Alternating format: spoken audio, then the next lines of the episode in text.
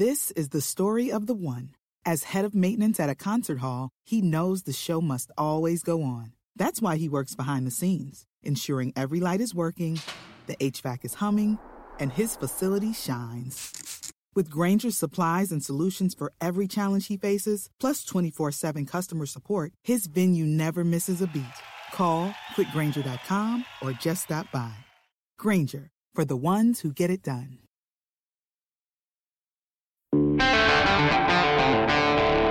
This is Death, Sex, and Money. Always be closing. The show from W N Y C about the things we think about a lot. Guilt is just one more thing trying to asphyxiate us during sex. And need to talk about more.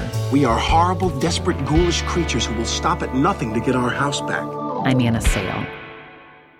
Last Sunday, I interviewed Alec Baldwin on stage in Brooklyn in front of a live, sold-out audience.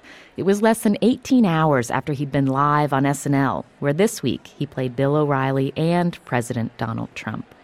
I talked to Alec Baldwin about his life, growing up one of six kids on Long Island, finding quick success in television and movies, and living in the public spotlight for nearly forty years now.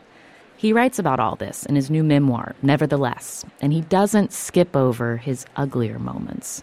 He has sparred with the tabloid press throughout his career, particularly during his long and nasty custody battle in the mid nineties. Alec joined me on stage at the Brooklyn Academy of Music to talk about his high highs and his low lows, and about why he decided to put even more of himself out there, this time in a memoir.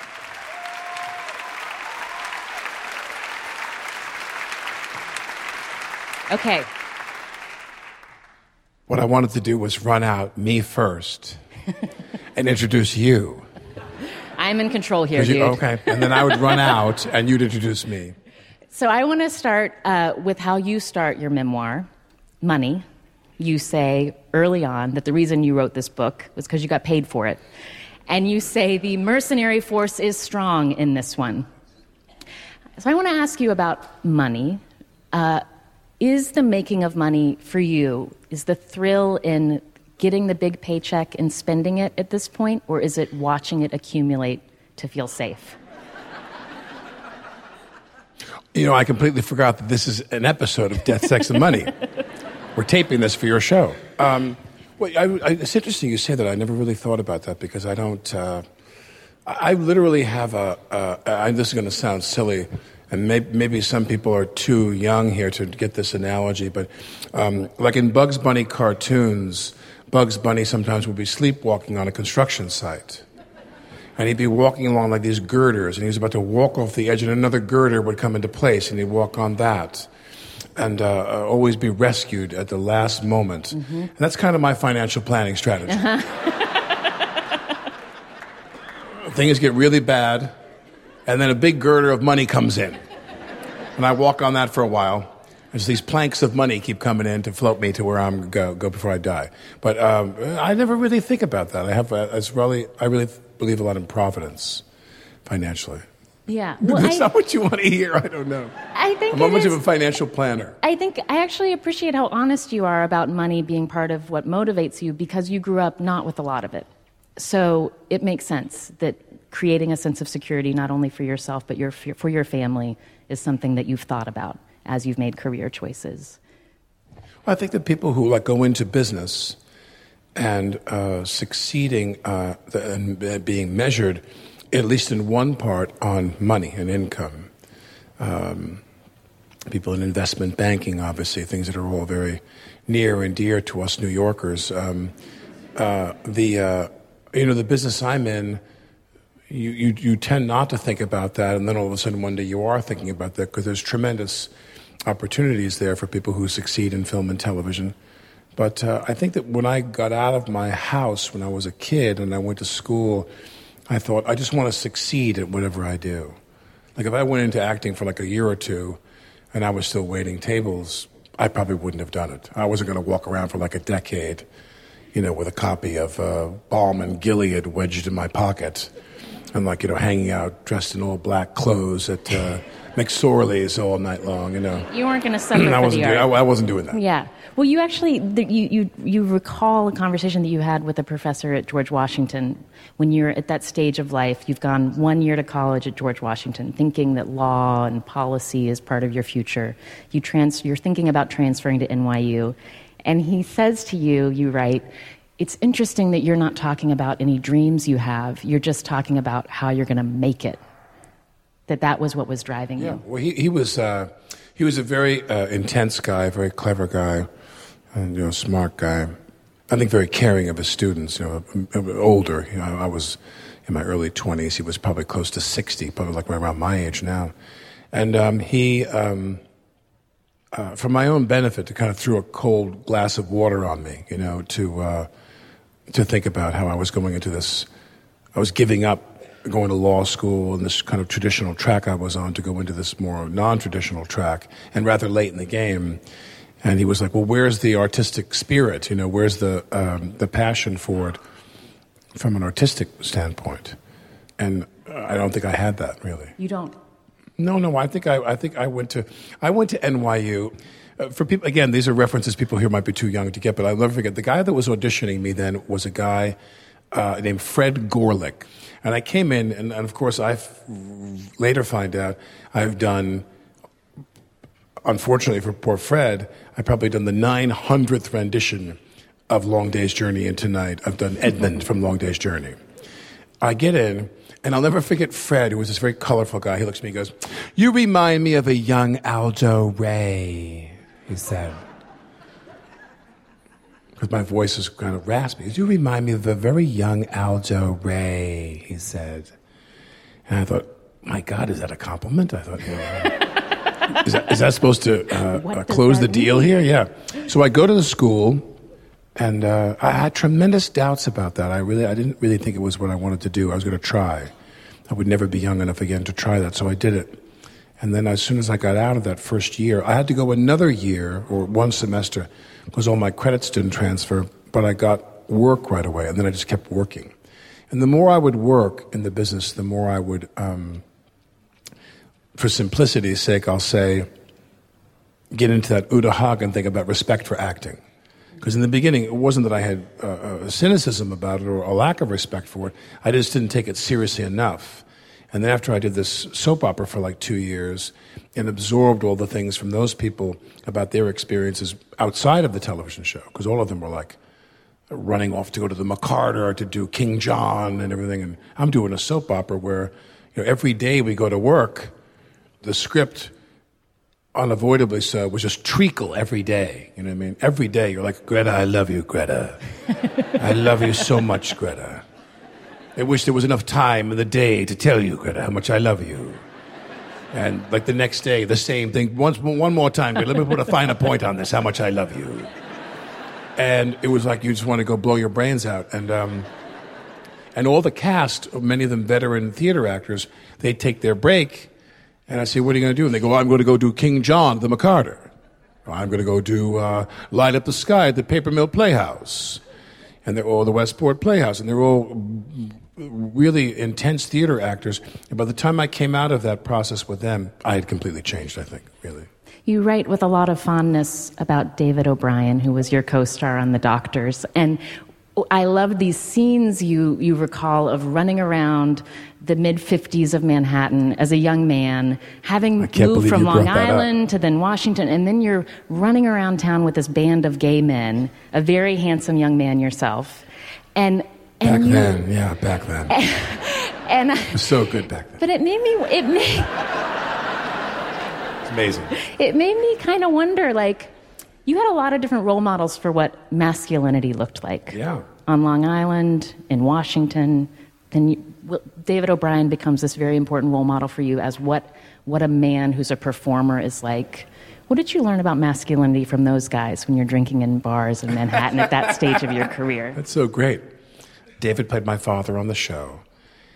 And I knew he what, what his nature was the first day, because the first day I come on, they were very merciless there. They wanted you to know your lines, and they wanted to they wanted to do what they call live tape, which is don't stop, because we don't want to do the editing, because the editing costs money. We want you to play the scene straight through. Don't don't cut. Try to get through it. Try to remember your lines. Like Don't, S N L. Good like training. Exactly. Like yeah. We're doing it live. Even though we weren't live, that we could cut, they tried to avoid that for cost. And I come in my very first day, and I don't remember my lines. I can't remember any of my lines. I'm, I'm terrified. I'm mortified. And there was a guy named Don Stewart, and I, I believe I've been told that if you listen to the broadcast of the first time I was on the show, because we had cue cards back then, actual cue cards, next to the camera with this guy Don Stewart, you can hear in the background Don Stewart tapping my cue card where the line is I'm supposed to say. So David O'Brien plays my phone. He's like, so Bill, we haven't seen you in such a long time. Where have you been? And I go, oh, you know, uh...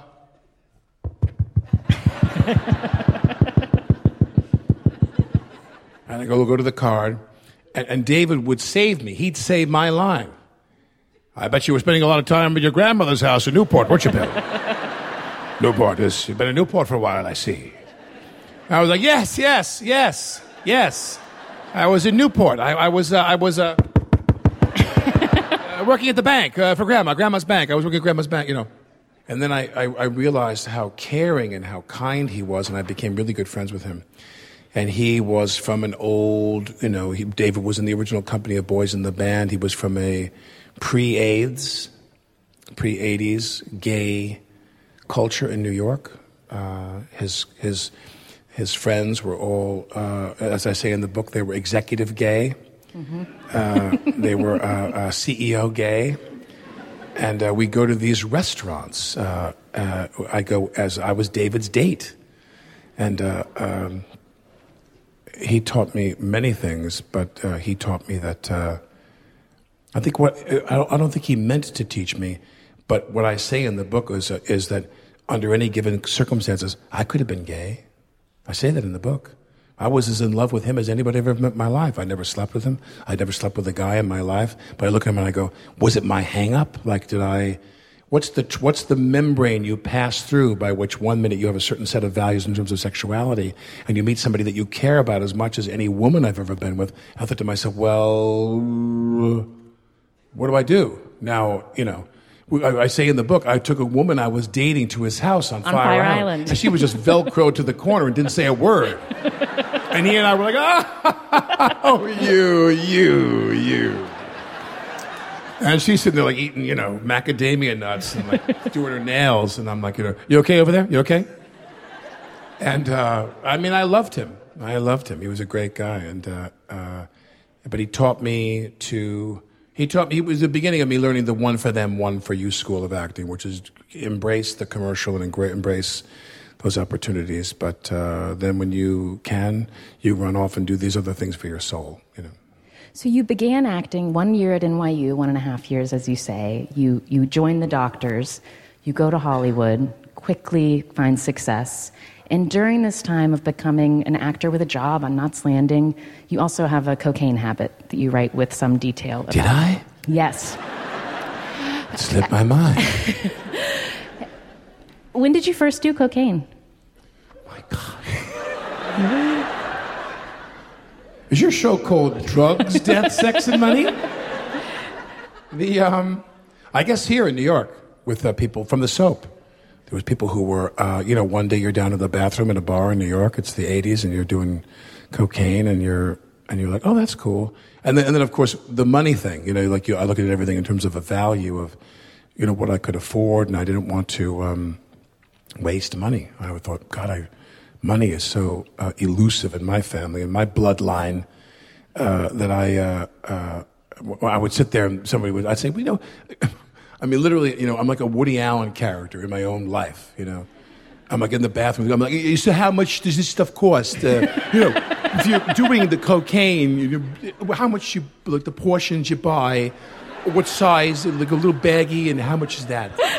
And the woman's like saying to me, uh, you know, they tell you how much it costs. And you're like, oh, God, no, I'm not doing that. You know, that's like, it was cost prohibitive. And then when you make more money. It's not cost prohibitive. It's not prohibitive. Thank you. You write about an overdose, a cocaine overdose. Yep. While you were working, you're alone in a hotel room. Mm-hmm. You think you're going to die. Did you stop using cocaine because you were ashamed or because you thought you might die? Well, I didn't. I didn't. Uh, um, I stopped then in the fall of two thousand, uh, nineteen... Uh, uh, uh, two thousand, yeah. Oops.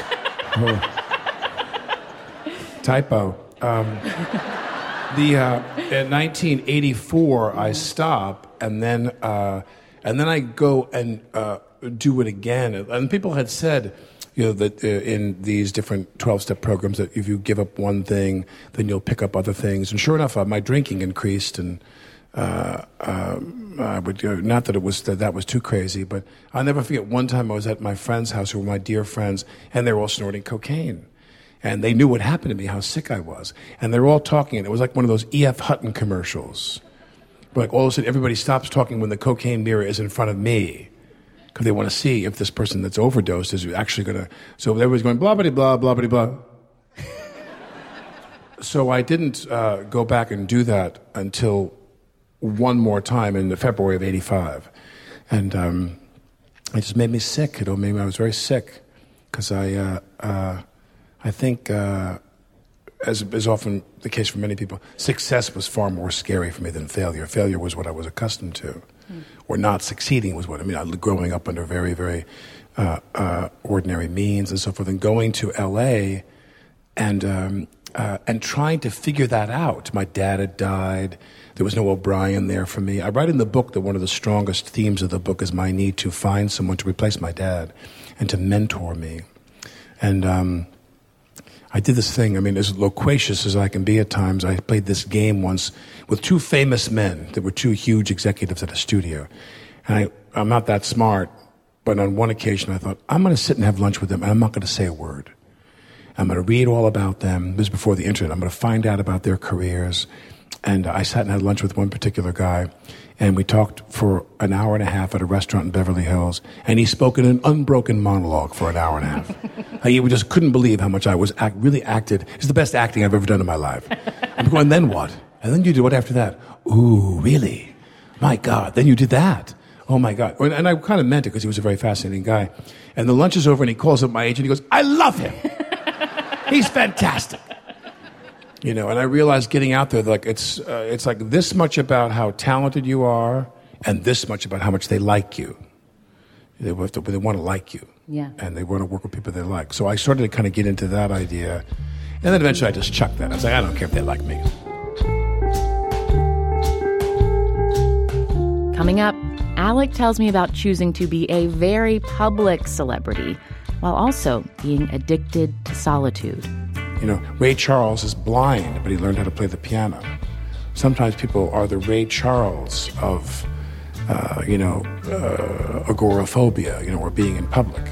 They they find a way to handle it and deal with it, but it doesn't take away the fact that they uh, aren't necessarily that comfortable in front of people and talking about themselves and so forth, but they find a way to get around it. Spring is in the air, which means it's that time of year when we get a lot of emails from college students who are thinking about what comes next and totally freaking out. We asked our weekly newsletter readers what advice they have for recent college grads. Sarah from North Pole, Alaska, graduated from college three years ago. I often felt kind of betrayed when I graduated, when I just graduated college, because I was like, no one told me how hard it was to adjust to life outside of college. Um, and I called it the awkward freshman year of adulthood, because it replicates that same sense of not knowing what's going on, feeling totally clueless, um, and just it's kind of embarrassing and awkward. Sarah also said that a really good quote to remember is, comparison is the thief of joy. She says it's easy to compare salaries or jobs or success with others, but don't fall into the trap. Matt from Interlochen, New York, agrees. You're probably going to end up living with your parents again. Uh, it doesn't mean you're a failure. Uh, just don't judge yourself too harshly. Matt graduated with twenty-eight thousand dollars in student loans, and he says after a series of demoralizing jobs, he was able to move out of his parents' house and into a place of his own. Matt wasn't the only one who wrote to us about student debt, so we're going to do an episode all about it. We want to hear from you about how your student loan bills have impacted or continue to impact your lives. How much did you owe, and how did it affect the choices you made? Or if you're in college now, how do you think about the loans you'll have when you finish? Write us an email or record a voice memo and send it to us at death sex money at w n y c dot org. Speaking of college students, last week we gave you an update about Rashima Melson, whom we first met as a Georgetown college student. She told me about leaving school, getting married, and moving away, and then deciding to come back to D C. After that update went out, Rashima texted me to let me know that Georgetown has said she can return, and she'll be going there in the fall. And we have one more update to tell you about. I recently talked with Emma, the sex worker who was on the show back in twenty fifteen. She wanted to go back to school but didn't know how to support her family if she stopped doing sex work. She's since quit doing sensual massage, and she tells me about how she's making those finances work in an update we're putting out in our weekly newsletter. You can subscribe by going to deathsexmoney.org slash newsletter.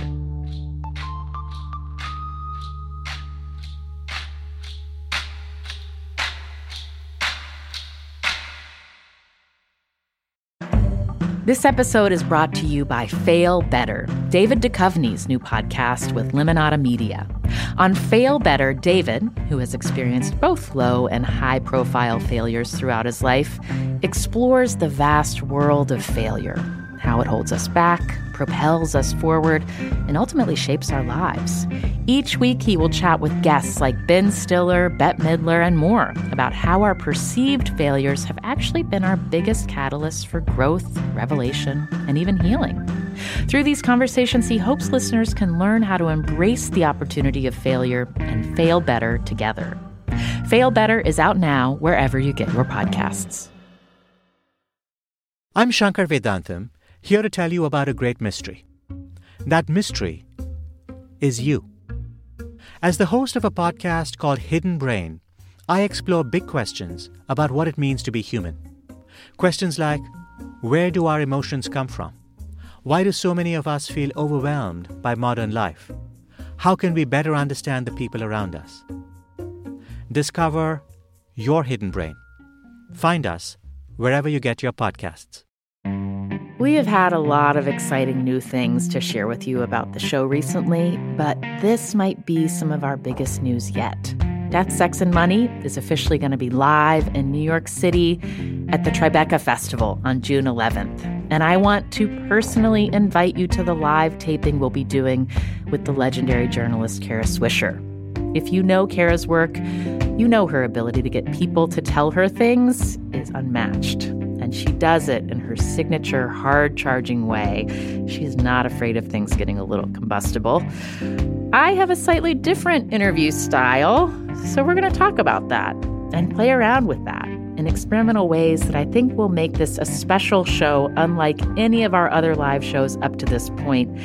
And it's not often that I get to do a live Death, Sex, and Money show in New York, so I really hope to see you there. Whether you're in the city, on the East Coast, just been looking for a reason to visit New York City, come on June eleventh for this show. You can get tickets now at tribecafilm.com slash death, sex, money.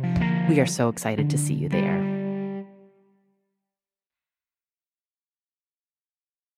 This is Death, Sex, and Money from W N Y C. I'm Anna Sale.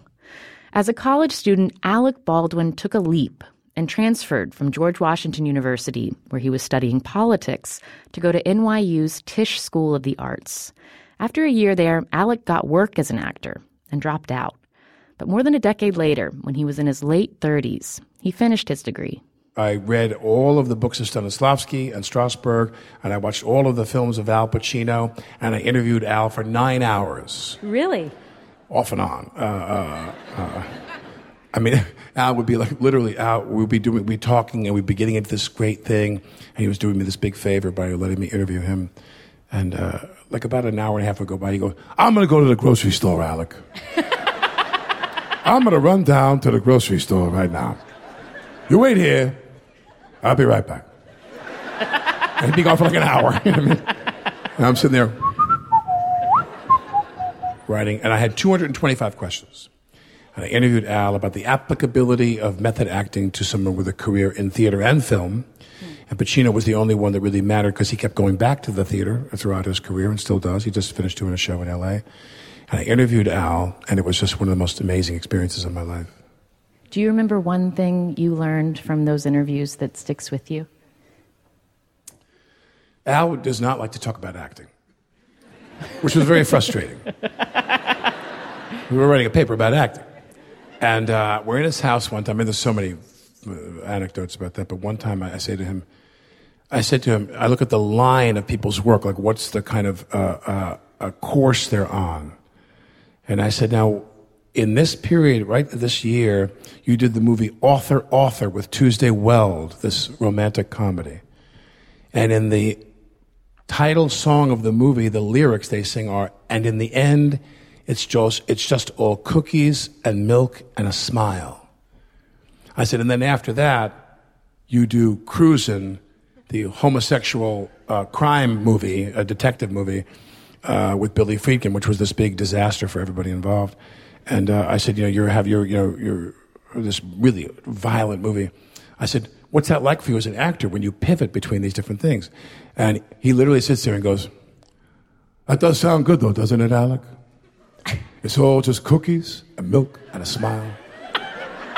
That doesn't sound too bad, does it? And I'm like, yeah, it, it sounds great. But then you go from that, you see, to people like murdering each other in these gay clubs in Manhattan. I said to him, you do a scene with Richard Cox, and he is going down on you in in uh, Riverside Park. And I said, and you're a method actor. I said, what's that like for you shooting that scene? He goes, all I remember was it was cold. It was so cold. We're there in the park, and it was so damn cold out there. And he would never answer my question. Acting, like, to reveal to me, wouldn't answer one question. And, but then you talked about the theater, and he talked about the theater. He would uh, uh, articulate about that quite a bit. Oh, that's interesting. So I want to ask you about acting. I want to... It was so damn cold out there, Anna. That's all I remember. I, I'm curious because you have been both a professional actor and a professional celebrity for most of your adult life. So you have been acting in roles and being the persona of Alec Baldwin. When you are preparing, like t- I was thinking this weekend, so, awful. So last night you're preparing to go on Saturday Night Live as Bill O'Reilly and as President Donald Trump, and then tonight you're preparing to open up your personal life to all of these people who are here tonight. Oh, don't get your hopes up. Like, do, is there a similar way that you prepare, or are they totally different? I think it's a, um, that would be good to answer the questions without the bike.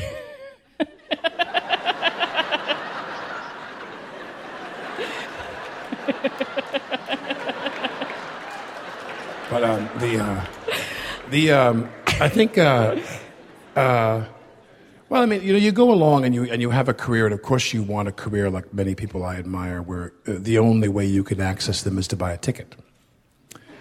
And uh, there are certain things in the business they don't want to do. You know, Daniel Day-Lewis is very elusive. And uh, he's not doing Jimmy Fallon. You know, I mean, I mean, you can almost wonder what that conversation is like, where people are like, you know, so we got this idea where Daniel's going to come on the show, right? And he and Jimmy are going to have like a pie eating contest, okay? And like spitting the pie out. All, there's pie everywhere. And there's like pie and snot and pie. And you can see Daniel Day-Lewis on the other end with his puppets going, I don't think so. And there's like things those people won't do, and then that becomes the difference, which is you become someone who will do those things. Where the promotional aspect of the film, but the promotional aspect of the film becomes you performing in that capacity. Yeah. Rather than, uh, you know, there's a lot of people, Nicholson won't do press, Pacino and De Niro uh, avoided that a lot.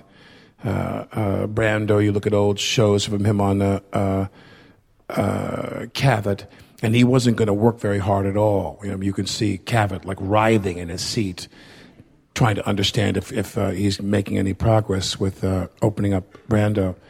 And then in the modern world, you have this requirement to promote the project, and they'll come to you with a very long list of things for you to do. They'll say, "Well, we would like you to pick some quotient of this list of like," and then it's like a joke, like a Coen Brothers movie. The piece of paper like rolls all the way down the hallway, you know?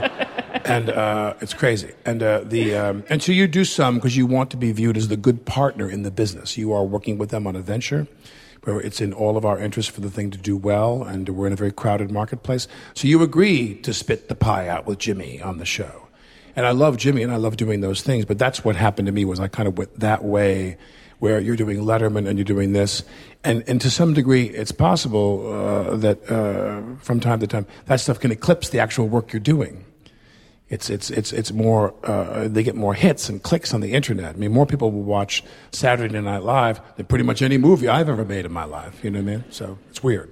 Does it take a similar amount of energy to perform Alec Baldwin as it does to perform a role for you?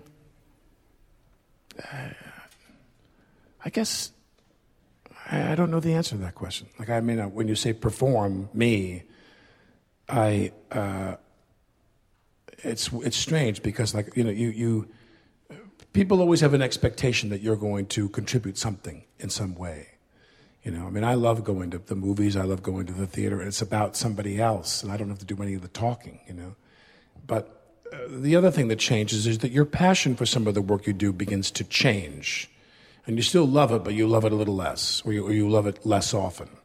Like movie making. You know, movie making is this incredibly uh, time-consuming Uh, you know, paint. We did thirty rock for six and a half years, and there's a velocity to television. You know, Tina and I would say, you develop a muscle which you begin to kind of appreciate how we have to make choices quickly and efficiently.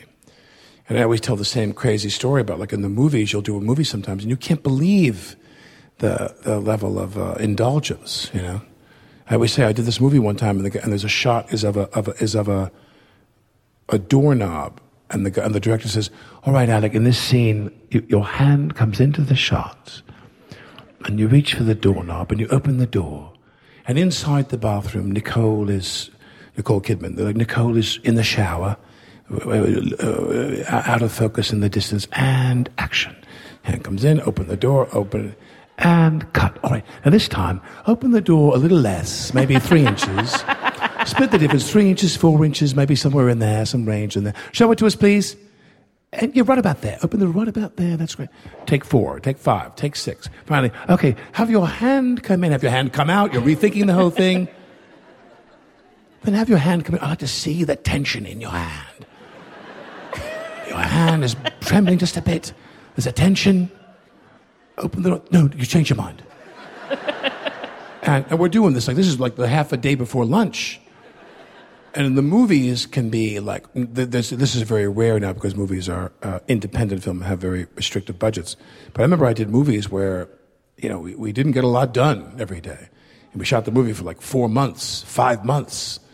And uh, uh, that's not all that exciting because most of the day is spent uh, like just uh, in an idle gear in your trailer waiting for them to come and go, "We're ready for you." You know, and it's just, uh, uh, I, I didn't, I, after a while I thought, what the fuck am I doing with this, you know? So by twenty ten, you have come back to New York, you're working on thirty rock, you have gone through a very public divorce and custody battle, and Vanity Fair describes you as the bruised mascot of the male midlife crisis. Which was well put, I thought. They're very good at Vanity Fair. They're very good. They're onto something. At that point in the, your life, is that how it felt? I think I felt like I was just not. Uh, um, uh, I was not finding things I wanted to do work-wise. That was two thousand. I got uh, separated and divorced in the early two thousands, and when you know, and I go along, and uh, you make independent films, and uh, um, in the book, I take some of those independent films, and I write a little uh, uh, section about. When you go into these films, why do you do them? There's a reason you do them. You, they might not have the uh, the the, uh, uh, the the markings to be some great film, but you want to go to work, and this is what you do. And you and I did have, you know, some options, not many then.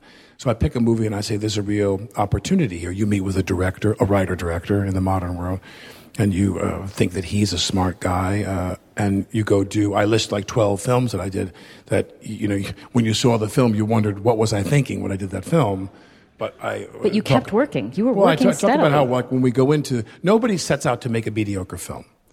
You, I don't really mean that in a heartfelt way. You start. You, you go and you say, well, let's give this everything we have, and uh, uh, and and and sometimes you're into it like the second week of shooting, and you're like, oh God, what have I got myself into? You know, it's, it's not going, you know, they're not, you don't feel that creative. When I did the movie The Cooler with Wayne Kramer, Wayne was this just really, really intoxicating guy. He was just so smart and so passionate and so clear.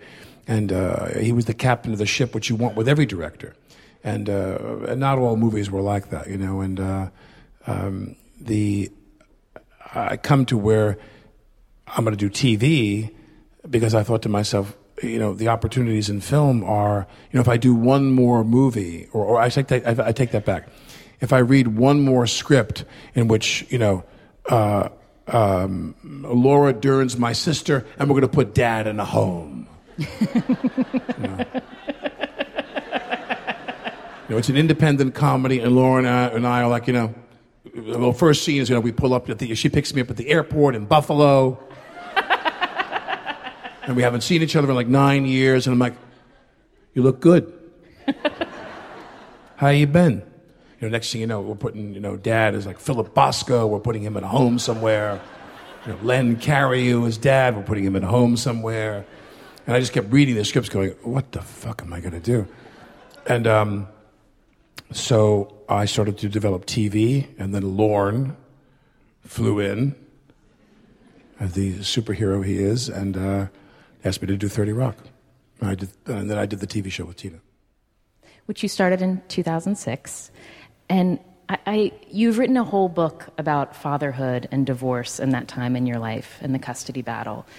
But I want to just ask you, at this point in your life, if a buddy comes to you and says, I love my kids, I think my marriage is breaking up, what's the advice that you give him? Well, I try to tell people that if they can, I say, find a way that you can get into therapy and get into the collaborative divorce, you know, the the, the dignified divorce, because uh, uh, you're going to so regret if you don't. And uh, the, um, I mean, I'm with friends of mine who I'll say to them, you know, are you out of this? I mean, this is if they're good friends of mine. I don't say that to strangers. I'm out in the airport bar going, are, are you ready for this to be over now? While Gwen's in the ladies' room. Her name is Gwen, am I right? I don't know the two of you. I overheard you yell, Gwen! And, uh, I, and, and no, but I think, you know, like, I tell, try to tell my close friends or people who, who want to have that conversation. You know, I'm married again. My wife is here. She's somewhere out there in this, uh, she's somewhere out there in Brooklyn. And, uh, um, And everybody uh, has their difference of opinion, and everybody has their arguments, and everybody has this. But to me, marriage, when you're with the right person, uh, and even that's no guarantee, it's a decision. You decide to stay, and uh, you decide to try to make it work. Uh, and, and you want to kind of feel out if the other person, this is a can of worms, by the way, but you want to find out if the other person has the same kind of attitude of disposability that you have.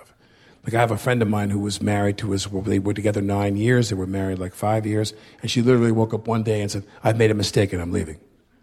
And like, boom, we just shot him like in one day. And he is overwhelmed with uh, a confusion. And uh, obviously, um, they didn't have the same attitude about marriage that uh, he thought they did. Has your attitude, what, how did you say it, the, the, the attitude about disposability, has that changed for you over your adult life and your romantic life when you look back? Well, um, I got married. I met my wife five, uh, six years ago. We got married, and very quickly we had three children in three years. And, Did you uh, all hear that? Yeah. uh, you know, thirty Rock was over. I had a lot of time on my hands, and uh, I was home a lot. And uh, the uh, uh, and you know, my wife, I'm very. It's a lot of luck. And I try to remember in, in in our in our lives, like, what's my role, which I don't always fulfill my end of the bargain as well as I might, but my role is to support her, you know. And I and I kind of accept that. I mean, to, in order to make things easy. I mean, I love my children, I worship my children, but as my dad taught me, uh, parenthood is a contest between two people where the dad always wins the bronze medal. and um, my. Uh, My wife is, uh, you know, the moment my wife walks in the door, my kids are like, yeah, that's great. See you later. Boom, boom. And they're like, but my job is to be there to try to help. We parent our children together, but she is the mom. And I'm lucky. That was my point. I'm, I'm, I got, I got very lucky. And luck plays a big part in it. Well, it's to read back interviews before you met your wife. You were very open that a dream that you had was to, to just try to have a family again, that you prayed. Boy, did that dream come true. How did your, I mean, you are living a full, unmarried life in New York City, star on thirty Rock. I was unhappy. I was unhappy. Yeah, I didn't like that. Is that, that's how you how remember that time? Married? Watch this. I know. You were waiting for the moment where I was going to... I take Anna Sale. Whoa. My guest is Anna Sale, the host of Death, Sex, and Money. How long have you been married? I've been married a, a year and a half. And you met your husband. You, you knew each other how long? We got together in twenty eleven, so we were together four years before we got married. So you, you met him in recent years? Oh yeah, As, yeah. I was. It was my second marriage. Wow. Yeah.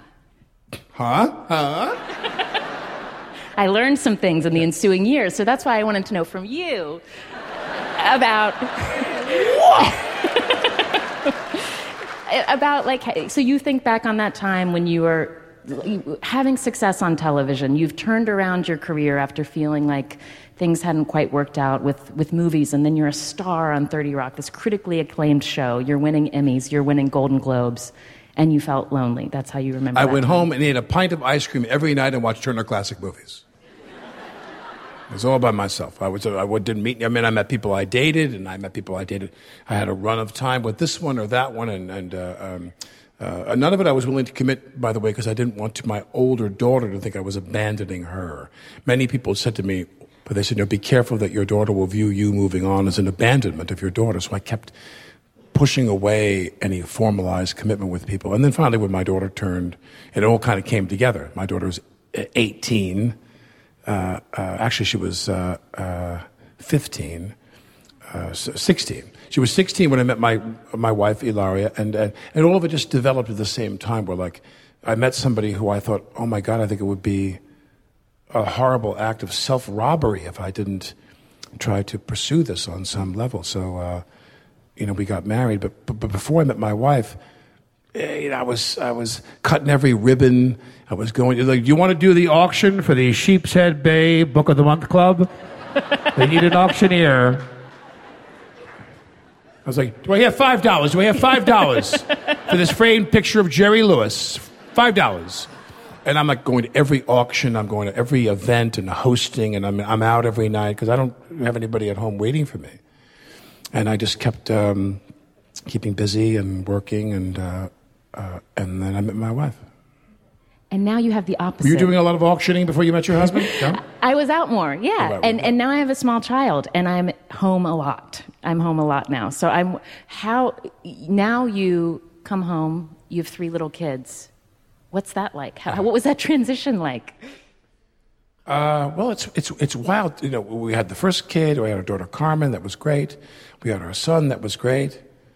Uh, and, and then we and then you have a third kid, and it's uh, it's you know everything becomes Cirque du Soleil. You know, it's, your whole house is like, you know. We had a nice apartment, and I had a dear friend of mine come over. I hadn't seen her in years, and she was up from Washington, and she comes in. I said, and you literally can't imagine. You're like, uh, uh, uh, you're you're there, turning to someone, and you you can't believe you have a life where you say this line. You're like, I'm sorry, I don't have a really really comfortable place for you to sit down.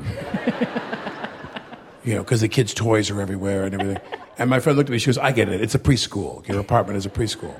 But we have three kids, and uh, the, the great journey is watching them. You know, our daughter Carmen is, she's a talk show host. I mean, she is really so verbal.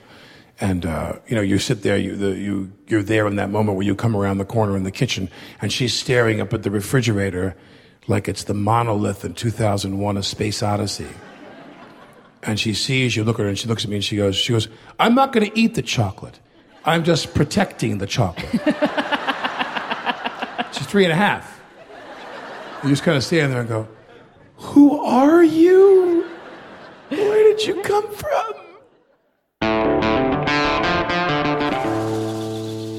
That's Alec Baldwin.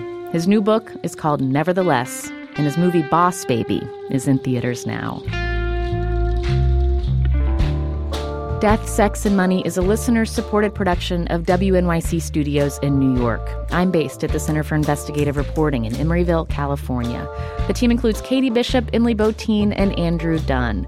Our intern is Adriana Rush. Special thanks to engineer Ed Haber and the entire crew at B A M for all of their help with this live show. The Reverend John DeLore and Steve Lewis wrote our theme music. I'm on Twitter at Anna Sale. The show is at Death, Sex, Money. And if you want more Death, Sex, and Money, you can find us on Spotify or subscribe to the show on iTunes. While you're there, please leave us a review. It helps other people find the show. Alec Baldwin's father and grandfather were also named Alexander, and they both went by Alec. So growing up, the youngest Alexander Baldwin was called Xander. Alec told me there are still a few people who call him that, especially in his hometown of Massapequa, Long Island. There, there's this one guy I grew up with. His name was Greg Maughan, and his mother was this character out of like a Sidney Kingsley novel. You know, she was this, this really like, New York-y kind of woman with a cigarette in her mouth. And they had a clothesline in the backyard. She'd hang the laundry in the yard, you know, and this is suburban Long Island. I think I went out there about six or seven years ago. So we uh, were driving by, and I pull up to the Maughan's house, and there's Missus Maughan with a cigarette in her mouth hanging out the laundry. It's like nothing's changed. Me and her sons, we're all in our fifties, and she has like a basket of laundry, and I pull up and I go, Missus Maughan? And from like sixty yards away, you know, sixty feet away, she goes, Xander Baldwin, what are you doing here? I'm Anna Sale, and this is Death, Sex, and Money from W N Y C.